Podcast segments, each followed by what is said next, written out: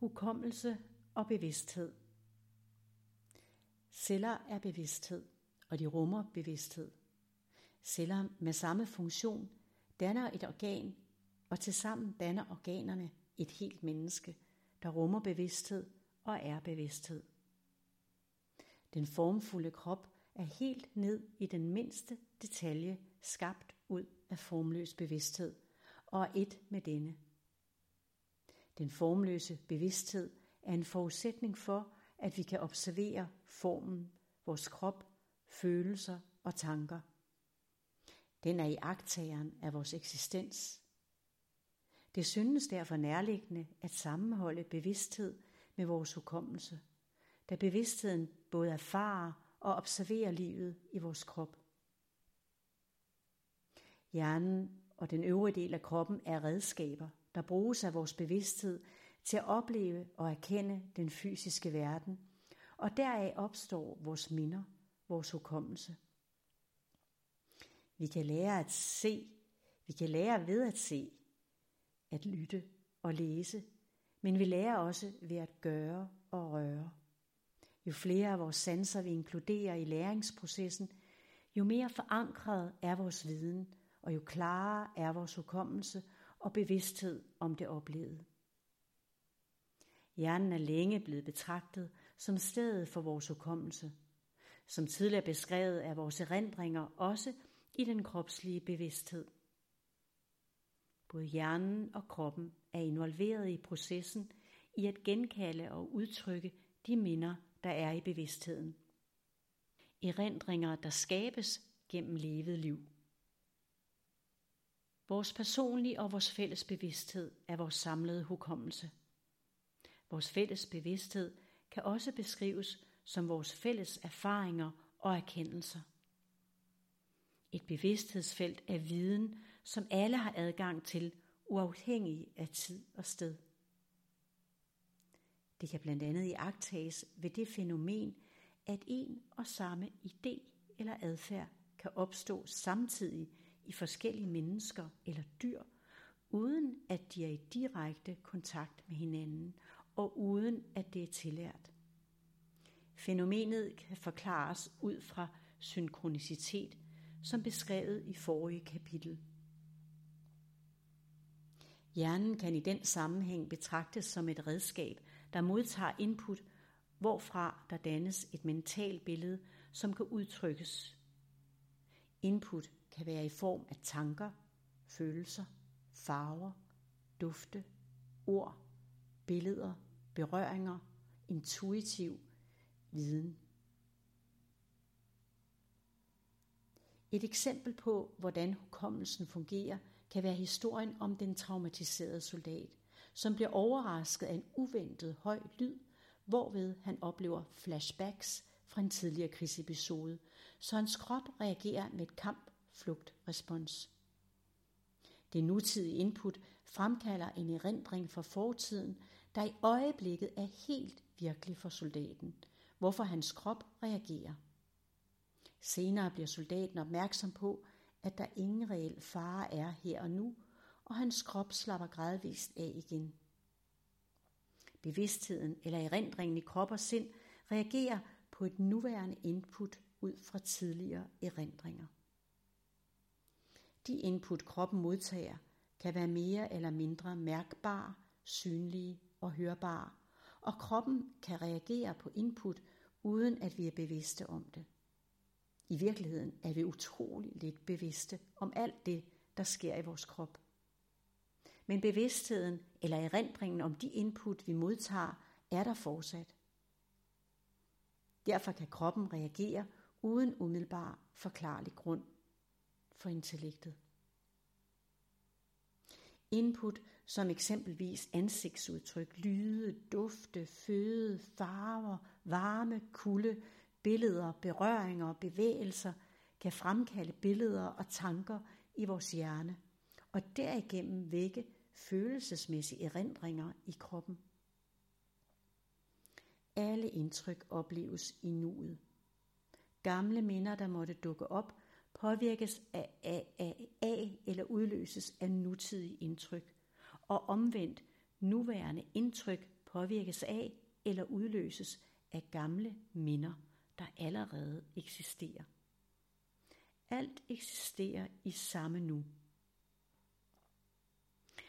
Da vi ikke er fuldt ud bevidste om de mange forskellige indtryk, vi løbende modtager, og de mange fysiologiske processer, der sker i vores krop, kan den ubevidste indlæring skabe uro i krop og sind. Her følger et eksempel på det. En ung kvinde henvender sig i min daværende lægeklinik med mavesmerter og hjertebanken. I fysisk henseende er der ingen fund, der tyder på manifest sygdom. Kvinden ønsker medicin til at afhjælpe hendes symptomer.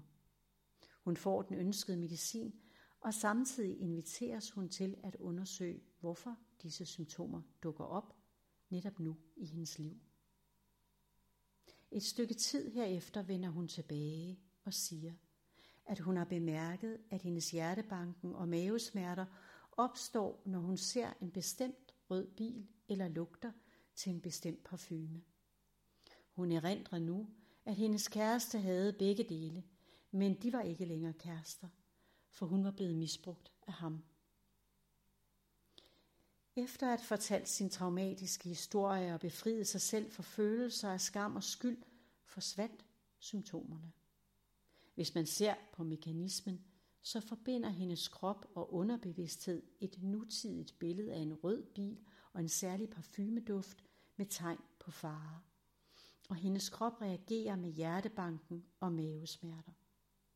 I det hun bliver bevidst om mekanismen og slipper sin skam, slapper hendes krop af og sind, og hvorved de fysiske symptomer forsvinder. Dette er et eksempel på, hvordan ubevidst læring og hukommelse kan manifestere sig i kroppen. Hendes sind er ikke bevidst om sammenhængen mellem traumet og hendes nuværende følelser og fysiske symptomer, men hendes krop husker traumet, når hun udsættes for en rød bil og en bestemt parfumeduft. Kroppen fortsætter med at producere symptomer, indtil hun erkender den smertefulde hændelse og bliver bevidst om sammenhængen mellem krop og sind. Med andre ord, så vækker den intelligente krop det ubevidste sind. Erindringen om traumet er i hendes personlige bevidsthed i hendes krop, såvel som i den fælles bevidsthed. Hun og jeg erkender det blot senere. Hendes sind, som i begyndelsen er helt uvidende om kroppens hukommelse, søger tillærte forklaringer på hendes fysiske symptomer, som når hun siger, kan det være et mavesår? Mit svar, ja, det kan blive til et mavesår, hvis det står på tilstrækkeligt længe, men det er blot en benævnelse for en fysisk reaktion. Kroppen reagerer på noget, og måske kan vi sammen finde frem til, hvad der ubevidst foregår i din krop. Den medicin, hun bad om, lettede hendes mavesymptomer. Senere ophørte hun med den, da hun fik forståelse for sin kropsreaktion. Hun blev mere opmærksom på krops, sind og bevidsthed. Læring er en proces, der kan foregå på et rent intellektuelt plan og på et dybere kropsligt niveau. Den sidstnævnte form for læring er mere forankret. Jeg tror, at vi alle inderst inde godt ved, at vi lærer bedst gennem egne erfaringer, hvorimod viden, der udelukkende modtages gennem skrevne ord og fortællinger, lettere glemmes. Især hvis det ikke kan relateres til den hverdag, vi lever i. Vi indlærer også lettere, når vi er parate til at modtage information, og det er vi, når vi oplever informationen meningsfuld i den sammenhæng, vi lever i her og nu. For selv om læreren deler sin værdifulde viden, er det et spørgsmål om modtageren er åben for at modtage den og kan bruge den. Vi opfanger det, der giver mening for os. Før eller senere vil vi modtage ny viden, i takt med at vores egen og vores fælles bevidsthed udfolder sig. Vi lærer hver dag. Et hvert møde med et andet menneske eller en given situation er en læringsmulighed. Og det er lettere, hvis vi er villige til at lytte og lære af hinanden. Gennem denne proces opdager vi måske, at den person, der var læreren i en sammenhæng, kan være eleven i en anden sammenhæng, da vi alle modtager forskellige indtryk og gør os forskellige erfaringer. Vi er bevidsthed i en unik krop med et unikt sansapparat, og vi lærer uanset om vi er opmærksomme på det eller ej. Vi har alle adgang til viden om vores egen og vores fælles eksistens, da alt er energetisk forbundet. Hukommelse er med denne viden en uhyre kompleks proces, der rækker langt videre end hjerneorganet. I denne sammenhæng er det interessant at vide, at hjernens størrelse er uden betydning. En vals gennemsnitlige hjerne har en vægt på 7,5 kilo, sammenlignet med en menneskelig hjerne, der i gennemsnit vejer 1,4 kilo.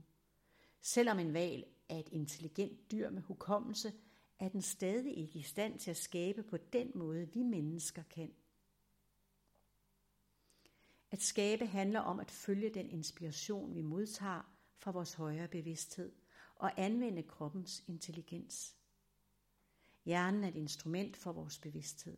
Den bruges til at samle indtryk, danne billeder og kommunikere. Hjernen sammen med resten af kroppen har en øjeblikkelig hukommelse, der gør os i stand til at reagere prompte på noget, der er ubevidst for sindet. Hukommelse kan beskrives som levede erfaringer og erkendelser i vores individuelle såvel som vores fælles bevidsthed. Det kan med andre ord også reagere på en bevidsthed, som ikke er vores egen erindring. Det inkluderer bevidstheden i hele vores fysiske krop, da enhver celle besidder bevidsthed. Tænk på, at nogle traumatiserede mennesker kan reagere med et kamp, flugt, frys respons ved en ganske let berøring af deres krop. En dansk professor i neurovidenskab, Jakob Balslev Sørensen, har i 2018 sammenholdt hjernen med en computer med følgende udtalelse. En harddisk på en computer gemmer al den information, den får at vide, men hjernen er selektiv. Vi husker tydeligt ting, der er vigtige for os, såsom vores børns fødsel, men vi kan ikke huske de tusinder af gange, vi har bundet snørebånd. Det skyldes, at vores følelser styrer, hvilke begivenheder, der er værd at huske, og hvilke, der er irrelevante. Hans forklaring beskriver, hvordan vores følelsesliv har indflydelse på vores evne til at genkalde erindringer. Jeg tror, de fleste kender til den sorte klap, der går ned i et særligt betydningsfuldt øjeblik. En følelse af lammelse, som kan lette lige så mirakuløst, hvorefter det hele er der flyder. Det er for mig et klart billede på, hvordan vores ubevidste sind og følelsesliv kan forhindre os i at få adgang til erindringer i vores personlige og vores fælles bevidsthed, der hvor vores viden er læret. Det er efterhånden almen viden, at sindet kan sætte gang i følelserne, som mærkes i kroppen, så i den forstand medvirker hele kroppen til vores hukommelse, helt ned på celleniveau. De to grundlæggende følelser, angst og lykke, er overordnet set afgørende for udvælgelsen af vores bevidste minder. Samtidig kan de skabe underbevidste minder i kroppen. Jeg forestiller mig, at det giver mening for de fleste mennesker, hvis de tænker på de minder, de husker, og dem de prøver at glemme, og dem de har glemt. I den forbindelse kan det være interessant at spørge sig selv, om man overvejende er påvirket af angst eller lykke i sin måde at opfatte livet på, og i forhold til de minder, man gemmer og refererer til. Følelser er helt enkelt kemiske reaktioner, der mærkes i kroppen og udløses af forskellige indtryk og i særdeleshed af vores egne tanker.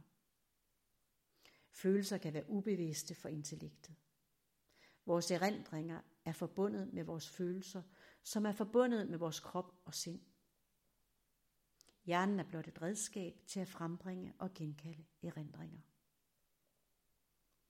Alle erindringer er i vores personlige bevidsthed og vores fælles bevidsthed, uanset om intellektet kan erindre det eller ej. Som vi ved fra huskeanestesipatienternes oplevelser, rækker bevidstheden ud over den fysiske krop. Samtidig er vores bevidsthed en del af vores fælles bevidsthed, hvorfra vi kan modtage inspiration. Spørgsmålet er, hvorvidt sindet herunder følelserne står i vejen for, at vi kan erkende det. Vi mennesker har en tendens til at forveksle det formløse sind og den formløse bevidsthed med den formfulde hjerne, og naturligvis for dybest set er alt forenet. Måske kan det derfor også være svært at afgøre, hvad kom først, tanken eller følelsen. Hvis vi forestiller os, at alt opstår ud af formløshed, og i denne formløshed opstår der formfulde tanker og mange andre former, herunder den formfulde krop, som i sig selv kan skabe nye former. Alle kan påvirke hinanden, da vi dybest set er forbundet i vores fælles formløse ophav. I henhold til kvantefysikken og åndsvidenskaben sker det i et og samme nu. Vores intellekt kan blot ikke opfatte det. Formløshed er uafgrænselig og kan derfor vanskeligt beskrives med afgrænsende begreber. Det menneskelige sind danner begreber for at forstå livets sammenhæng. Under denne proces begrænser vi os og adskiller os fra os selv og hinanden, indtil vi på ny vækkes af livets hændelser og erkender, at alt er forenet.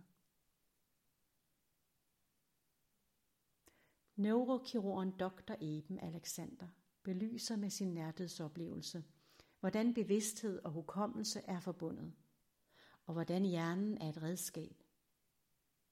Hans hjernebark var uden målbar aktivitet, imens han lå i dyb koma. Han var dog stadig bevidst, hvilket han beskriver i sin bog.